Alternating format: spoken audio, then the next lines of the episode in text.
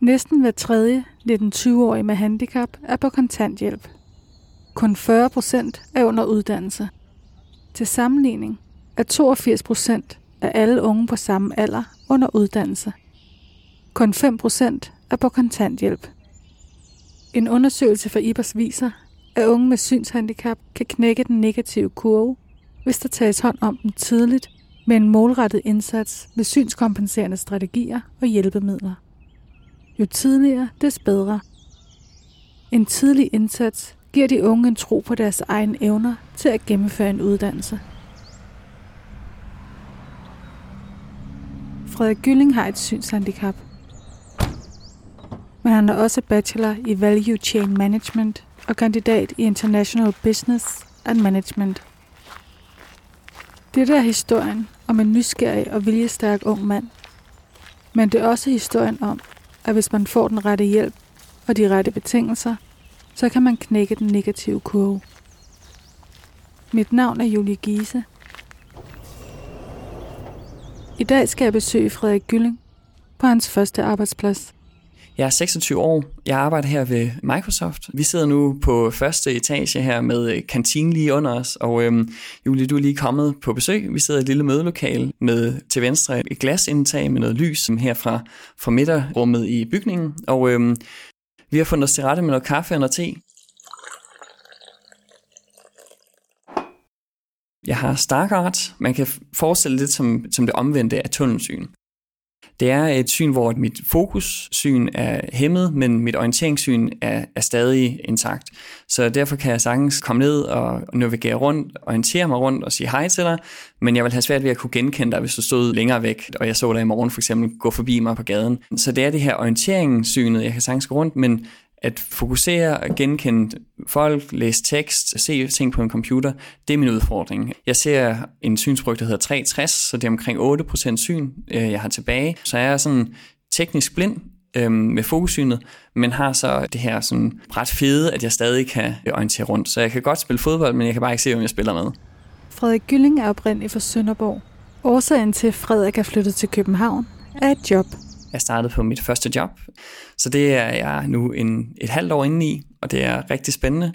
Men der har også været mange udfordringer, siden jeg kom tilbage til København igen. Men efter et halvt år må jeg nok sige, nu er jeg faldet rigtig godt på plads, og er virkelig glad for det. Vi startede ved slutningen af historien. Så lad os spole tiden tilbage og starte med begyndelsen. Frederiks fremtid har ikke altid set lys ud i forhold til at tage en uddannelse. Vi skal tilbage til Sønderborg, da Frederik gik i folkeskole. Jeg tror, hvis man sådan går helt tilbage, måske lige frem før jeg fandt ud af, at jeg havde et synshandicap, der tror jeg egentlig, at jeg var en ung knæk med en masse energi. Jeg, jeg fandt ud af, at jeg havde et synshandicap omkring, da jeg var 12 og før det var jeg en meget aktiv ung øh, knæk der, der havde en masse interesse i alt andet end skole. Og øhm, havde nogle udfordringer med skolen, må jeg nok sige. Men min lærer og, min, og mine forældre vidste ikke rigtig, hvad det egentlig var. Og så på den måde var det lidt en befrielse, da jeg først fandt ud af, okay, det kan godt være, at det har noget med det her, at han har et synshandicap at gøre. Men det åbnede også sådan op for med en masse uvidshed fra mine forældre og fra, fra mig selv. Hvis man er øh, synshandicap, hvad, hvad kan man så? Det tog mig lang tid egentlig sådan at få nogle ambitioner for mig selv. For Ibers side, øh, der noget af det, der var en, en kæmpe hjælp, det var information til mine forældre. Fordi at, og, og information til lærerne i folkeskolen. Fordi det var, og det var det hårde nyk, fordi det var det her med i papirformater og med kameraer, der tog det op på en skærm. Det var det rigtig svære.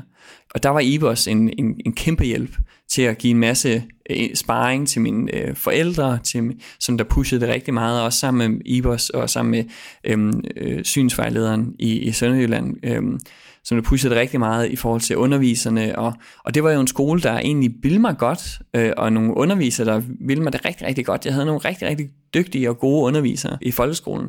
Men det var også nogen, der var under et ekstremt pres, og øh, der var nogle kampe, som jeg kan huske, mellem mine forældre og synsvejlederen og, og skolen, fordi nemlig det her med, hvor får vi de ressourcer fra? Det var noget egentlig, som jeg helst ville have set mig fri for, dengang, hvor jeg tænkte, jamen, ah, kan vi ikke bare lade være? Og sådan. Men der var synsvejlederen og mine forældre rigtig gode til at virkelig sætte en fod i jorden og sige, vi skal have den hjælp, og vi bliver nødt til at finde nogle løsninger. Frederik begyndte at få tiltro til sig selv, da han startede på HHX.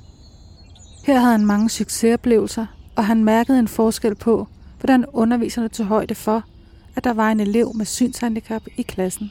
Det var først en, da jeg kom på efterskole, at der ligesom gik lidt mere op for mig, oh, okay, det kan godt være, at hvis jeg putter lidt mere kraft i, at jeg kan begynde at komme lidt med i skolen, jeg synes, det begynder at være lidt sjovere.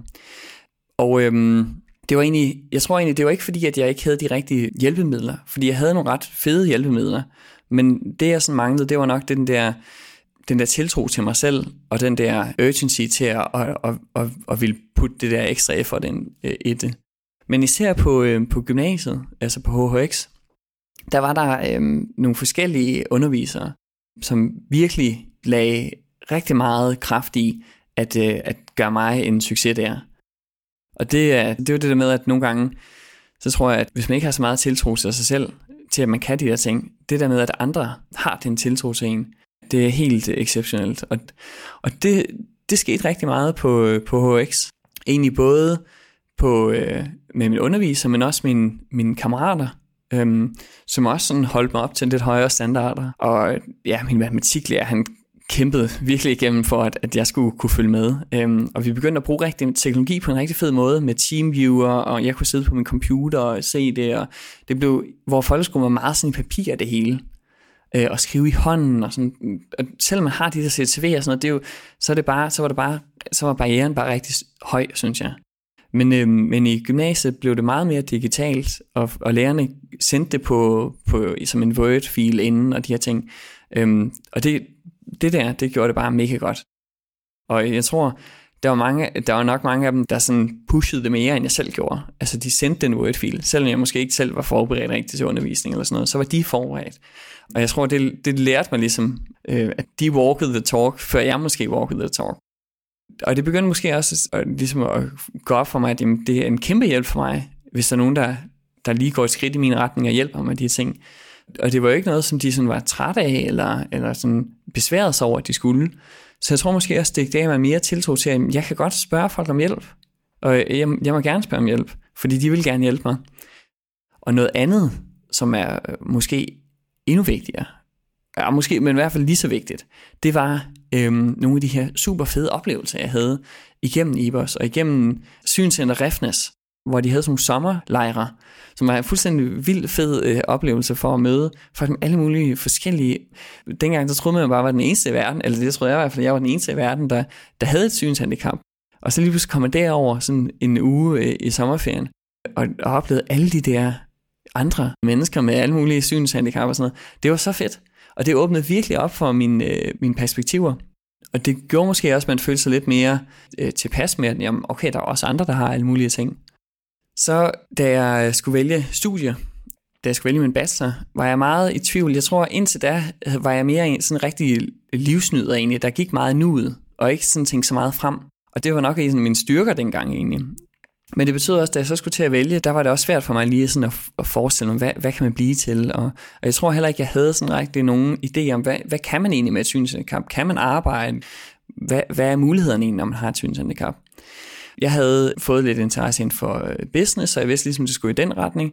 Men jeg tror også, jeg synes, at, at universitetet måske var lidt et, et stort skridt. Men jeg kom så på sådan en messe og kom forbi et lille rum, hvor der var sådan et, et foredrag om en studie, der hedder Value Chain Management, og synes, det lød fedt. Og de lagde meget vægt på det her med sådan projektlæring og praktisk erfaring, og man kom ud i sådan et, et praktikophold og, og de her ting. Og det synes jeg, det, det tiltalte mig rigtig meget. Frederik Gylling søgte og kom ind på uddannelsen. Derfor flyttede han til Aarhus i egen lejlighed. Det var en god tid, hvor der skete meget. På tredje semester fik Frederik mulighed for at tage på udveksling. Men så kom den mulighed om at tage på udveksling til Berlin. Og det var egentlig sådan, jeg havde ikke sådan været ude at rejse så meget før. Så derfor så tænkte jeg, så er der en fed mulighed at tage til Tyskland. Så jeg valgte at tage til Berlin, og det var egentlig ment til at være et halvt år, men det endte op med at blive halvandet år. Og det var måske den, det bedste halvandet år, det mest sådan indflydelsesrige halvandet år. et halvt år havde, var ikke nok. Jeg kunne mærke, da jeg var dernede, at jeg havde brug for mere tid, brug for flere perspektiver og brug for at opleve flere ting. Og det var jo fuldstændig løsrevet af mine forældre og min, min omgangskreds derhjemme. Men, øh, men åbnede også op for en masse muligheder, hvor jeg mødte mennesker med mange forskellige perspektiver og baggrunde og alle de her ting. Og jeg tror, i det der miljø, der kom jeg også nærmere mit eget synshandicap og min egen position. Men lærte også rigtig meget om mig selv, og om, om andre og diversitet og sådan ting. Og havde bare et virkelig godt halvandet år. Jeg læste bare et semester på, spredt ud på et år, og så noget tysk øh, undervisning det andet halvår. Så jeg skulle hjem og i gang igen. Efter Berlin vender Frederik hjem til bachelorstudiet i Value Chain Management. De kommende to år har han fuld fokus på studiet og sig selv. Han husker det som en god tid, hvor han fik ny viden om ting, han gerne vil lære om, og ikke mindst om sig selv. Inspirationen er han overbevist om kom fra tiden i Berlin. Og så derefter var jeg jo så færdig som bachelor, og havde med et, med et mega godt snit, havde gået fra at altid være sådan lige omkring bestået punktet, til at øh, faktisk komme op og, og have et snit over 10. Så det, var, det åbnede nogle andre muligheder lige pludselig. Frederik bliver færdig med sin bachelor i januar 2017. Han vil gerne læse en kandidat og til udlandet igen. Han så efter muligheder i mange forskellige verdensdele. Og han søgte også legater for at få råd til at komme ind på et godt universitet, for eksempel i England. Studierne havde sommerstart til september, så han havde 8 måneder til studiestart. Tiden ville han bruge på at få mere praktisk erfaring i en praktik. Og jeg fik altså lidt af nogle lidt sjove omveje og sådan noget, så fik jeg et, et praktikplads nede ved Mærk, Merck Group, som er en stor farmaceutisk virksomhed i, øh, i Darmstadt, tæt på Frankfurt. Så jeg tog altså efter skiferien med, øh, med min far, hoppede af bussen og, øh, og startede så, øh, øh stod så der på restepladsen på, øh, på motorvejen i Tyskland, og fik en, en taxa ind til, til Darmstadt, hvor jeg boede hos en, en, en ældre dame, der lejede sit værelse ud. Og det var så, øh, der jeg så boede i fire måneder i mit øh, Darmstadt-ophold. Og det var rigtig fedt, det var intern in-house consulting. Altså det er jo detaljeorienteret, og ting skulle virkelig sidde i skabet, og jeg sad ret rigtig mange PowerPoint med at sidde og navigere rundt og sådan. Og sådan fik både sådan lidt en fornemmelse af, wow, okay, der er nogle udfordringer som synshandicappet at arbejde i en virksomhed. Men fik også en, en fornemmelse af, at det kan lade sig gøre, hvis man finder nogle gode løsninger, og, og, de vil det gerne. Virksomheden vil gerne hjælpe. Så det var både sådan en succes, men også sådan lidt, wow, okay, det, det er faktisk lidt udfordrende. Frederik Gylling havde fire måneder i Tyskland, men det var ikke nok. Nu går turen til Køln, hvor der byder sig endnu en mulighed for praktik. Det var noget, der hed Silexica i Køln, som var en startup, en tech-startup, der lavede sådan noget AI-baseret deep tech øh, noget, så hvor der virkelig var gang i den.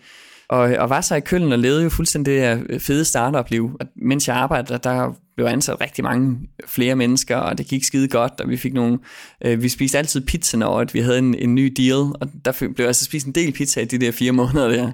Og det var mega fedt at være en del af. Og det åbnede også sådan lidt op, hvor jeg faktisk fik nogle rigtig fede succesoplevelser der, fordi at min chef, det var ham, jeg arbejdede med sammen med, han så sådan lidt lys i mig, og synes mange af de ting, jeg lavede, var rigtig gode, og var også rigtig villig til at investere øh, meget i, at jeg havde det godt. Jeg fik en ordentlig stor skærm, jeg kunne sidde ved, jeg havde en god arbejdsplads investerede i at få en, en computer, jeg kunne bruge, som fungerede. Vi øh, eksperimenterede lidt med Mac, med en ny computer med, med, med Zoom-tekster, de her forskellige ting. Så det var, det var mega fedt, det der med at sige, at jeg kan noget her. Og samtidig med det her, der øh, skulle jeg vælge studie. Og det, der sådan ligesom kom til sidst, det var, at øh, jeg havde ikke nok statistik og matematik og de her mere de her kvalitative og kvantitative ting til at kunne komme ind mange af de der skoler. Så til sidst der havde jeg egentlig valget mellem et universitet i England, Bath University, som jeg var ret vild med, og ITU i København, og et, øh, et lille studie, som jeg egentlig havde set i Østrig, fordi at, øh, at jeg egentlig gerne ville til Wien. Og så tænkte jeg, hvad er, ellers i, hvad er der ellers i Østrig? Men der var også det her Management Center Innsbruck, i Innsbruck, over i Tyrol i Østrig. Beslutningen blev taget. Fra Tyskland til Østrig. Her fik Frederik mulighed for at fokusere på nogle af de ting, han manglede i forhold til sin faglige profil. For eksempel økonomi, statistik og kvantitative metoder. Frederik steg på et tog i Tyskland og kørte mod den lille by i Østrig. Han var vant til at søge mod store byer, hvor der sker en masse. Så som toget rumlede afsted gennem bjergene på den lange tur, blev han alligevel ramt af tvivl. Var det det rette valg at tage til en lille by i Østrig? Men da jeg kom ned, der blev jeg mega, mega glad for det, og fandt nok der først den rigtige balance mellem at kunne performe på studiet, og have et rigtig stærkt og rigtig sådan blomstrende socialt liv ved siden af. Så det var mega fedt. Om en af det, der virkelig gjorde det fedt, det var det her med, at jeg selv havde fundet mere ballast, der gjorde, at jeg var bedre til at være proaktiv og få nogle gode løsninger med underviserne. Øh, men de også var rigtig indstillet på at lave en succes ud af det. Og, øhm, og jeg havde virkelig et godt øh, halvandet år der. Så øh, var jeg også på øh, nede i et andet praktikophold i Portugal, og var så til sidst i, i LA på udveksling. Og det er så det, en lang historie kort, der endelig ledte til, at jeg så startede her ved Microsoft i september. Nu har Frederik Gylling arbejdet et halvt år hos Microsoft som graduate. Et toårigt program. Men hvordan er han kommet hertil? Det har været meget udslagsgivende i, at jeg sidder her i dag øhm, og har fået et, fedt job ved, ved Microsoft, hvor jeg, hvor jeg ligesom føler, at jeg kan bidrage med noget, men hvor jeg også bliver værdsat i, i høj grad. Og det er nok den der nysgerrighed, som jeg har haft. Måske en nysgerrighed og så sådan en, en, sådan en form for optimistisk ignorance, der gør, at, at, at jeg tænker også, at det skal nok gå nogle ting. Det kombineret med, at jeg at jeg måske ikke havde det der helt straightforward med øh, startet CBS bachelor og øh, to CBS kandidater, fordi jeg havde taget nogle lidt andre valg, der gjorde også, at jeg blev nødt til at, at finde min egen vej frem.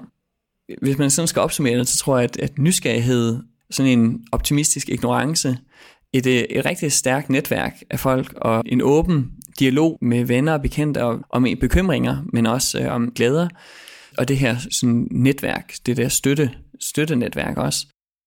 Sådan på sådan mere sådan taktisk og operationel del, så har det været meget det der med at prøve at være forberedt, men heller ikke fokusere alt for meget på det.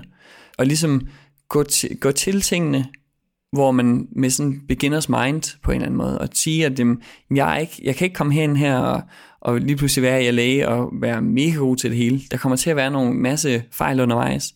Så det er nok sådan, der måske lidt startup, sådan fail fast, hvor man lærer af det, så fail forward, altså lær for din fejl, lav dem hurtigt, og så kom videre, og ikke sådan kritisere dig selv for, at, at du har lavet nogle fejl, fordi det kommer vi alle til, og det er egentlig et tegn på, at du lærer noget. Men altså måske, at jeg har ture og gå mere ud fra min comfort zone, fordi jeg har fået de der små øh, failures, der har gjort, at jeg har lært af dem, og så har jeg tænkt, det var da egentlig ikke så skidt. Så lad mig prøve lidt, lidt igen, lad mig lige tage et skridt ud igen.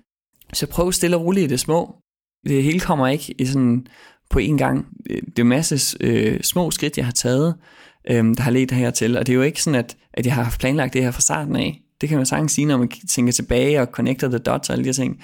Men i momentet har der også været meget frustration og brugt rigtig meget tid på at sidde og overveje og, og spekulere, hvordan, om det er det rigtige, og jeg på rette vej og alle de ting. Der har været masser af frustration og usikkerhed og alt muligt. Og der har også været mange gange, hvor jeg tænkte, åh, hvorfor gjorde jeg det og sådan noget jeg synes, jeg kan se tilbage og tænke, at jeg har taget en masse valg, der har givet nogle fede muligheder. Og jeg har også taget en masse fravalg, der gør selvfølgelig, at når man rejser så meget rundt, så har man jo ikke sådan det samme tætte venskab til ens øh, gamle kammerater og alt muligt ting. Men jeg kan jo godt se, når jeg er kommet tilbage, så er der mange af dem, der har været der nu, og, og det er super fedt at være sammen med dem. Øhm, så måske ikke være så bange for at gå glip af de ting, men, men også øh, men have en, en anden nysgerrighed på, hvad der sker alle mulige steder.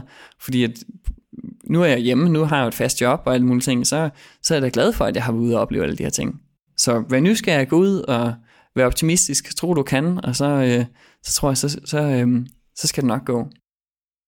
Men øh, hvis det så ikke går, så snak med, dit, øh, med din familie og dit netværk og dine venner, og find en mentor på, på Iver, som der er jo en helt unik mulighed, kan man sige, fordi det er jo rigtig svært for folk at finde en, en ordentlig mentor.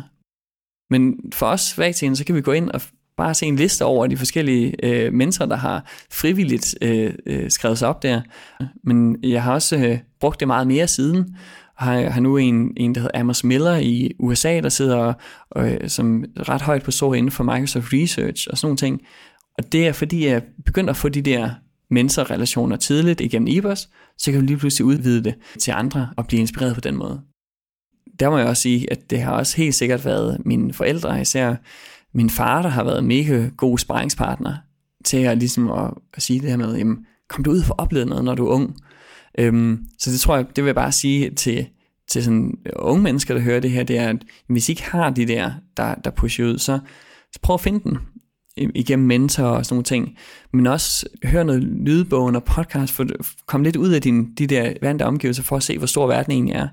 Og til, til voksne, der måske må høre det her, så, øhm, så tror jeg, at, at øhm, som øh, forældre til en med et synshandicap, være ret optimistisk og have tiltro til, at de kan nogle ting. Måske mere, end de selv tror, med at du egentlig tror.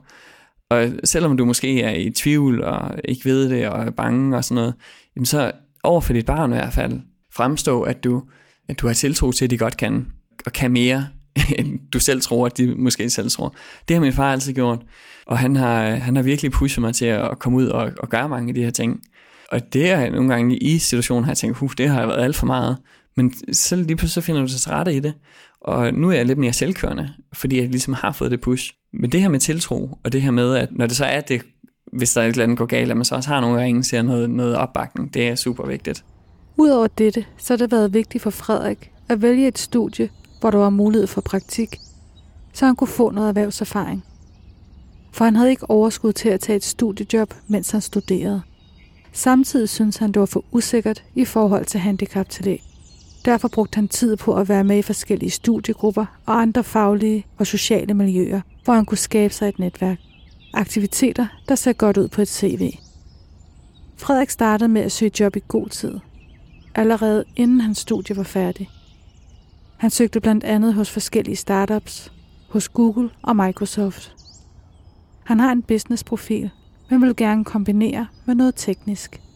Og øhm, prøvet sådan at pitche lidt over for startups og alle de her ting, men, men de vil jo, når man, når, man, når man er så få i en virksomhed, en startup, hvor det bare skal gå så hurtigt, så er der tit, så har man ikke mulighed for at træne folk op, så bliver folk nødt til at gøre, hvad de er gode til.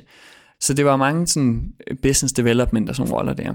Så kom der så tilbage fra Microsoft, at jeg var ligesom kom videre, øhm, og havde først en strength-based interview, og det gik rigtig godt, men så fik jeg lige et afslag. Og så var det fordi, at de troede, jeg havde læst en MBA og sådan. Så det var, det var, det var sådan helt sådan ups and downs. Og det endte op med, at jeg så fik et interview øh, klokken 4 om morgenen, dagen efter jeg var færdig med mit, med mit sidste eksamen. Så det var noget med sådan hurtigt ud og fejre det lidt, og så hjem og i seng, og så op øh, klokken halv fire eller sådan noget, så man ligesom kunne være klar der til klokken, klokken fire. Og så sidde på Skype med øh, over for LA, og de så sad her i København. Men øh, så gik der en, en uge tid, hvor jeg ventede spændt, og jeg havde en rigtig god fornemmelse med det, men så det der var, det var, at jeg, det var meget salgsorienteret, og jeg, havde ikke, jeg har ikke særlig meget salgserfaring, så jeg fik et afslag. Og så tænkte jeg, nå shit, okay, så, er der ikke, så var det ikke ligesom det. Så, så fik jeg så et, et svar tilbage fra Microsoft, at de gerne ville have mig øh, ind til en anden interview. Og derefter var jeg så i Schweiz på sådan et, øh, en konference, og der blev jeg så ringet op af, af, af Microsoft. Og øhm, med Microsoft, de øh, tilbød ligesom den der, at jeg, kunne, at jeg kunne lære noget, altså få noget mere teknisk indsigt. Men da jeg så startede her i september, var der jo rigtig mange forventninger og alt muligt øh, til det.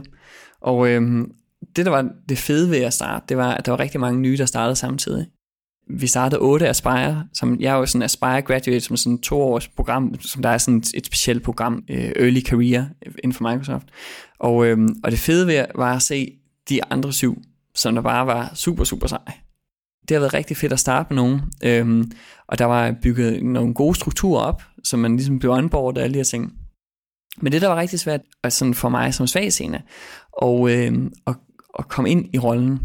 Og der, var, der tror jeg egentlig, at jeg havde måske ikke sagt det helt tydeligt nok, og de havde måske ikke helt forstået konsekvenserne af, når man har et synshandicap på den måde.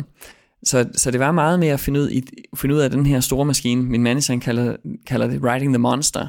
Det er den her store maskine. Hvordan navigerer man som synshandicappet? Og det var, det var en rigtig svær start. Det var faktisk en rigtig, rigtig svær start. Og øh, jeg kunne se, hvordan at mange af mine, mine, øh, de her peers, altså de her aspires og sådan noget, de begyndte jo virkelig at falde til og alle de her ting. Og, og jeg synes ikke, at, at jeg ligesom kom ind i det, fordi at jeg sad der med, jeg fik sådan en rigtig fed Surface øh, computer, det var rigtig fedt, men jeg vidste ikke, hvordan jeg skulle bruge den, fordi jeg havde brugt Mac øh, så lang tid. Øhm, og, og der var ikke rigtig nogen, der kunne hjælpe mig så meget, selvom alle ville mig det bedste, og ville rigtig gerne hjælpe, men, men de kender jo ikke til mine udfordringer. Det er jo sådan, det er med, når man har et handicap, det her med, at der er ikke sådan one size fit all.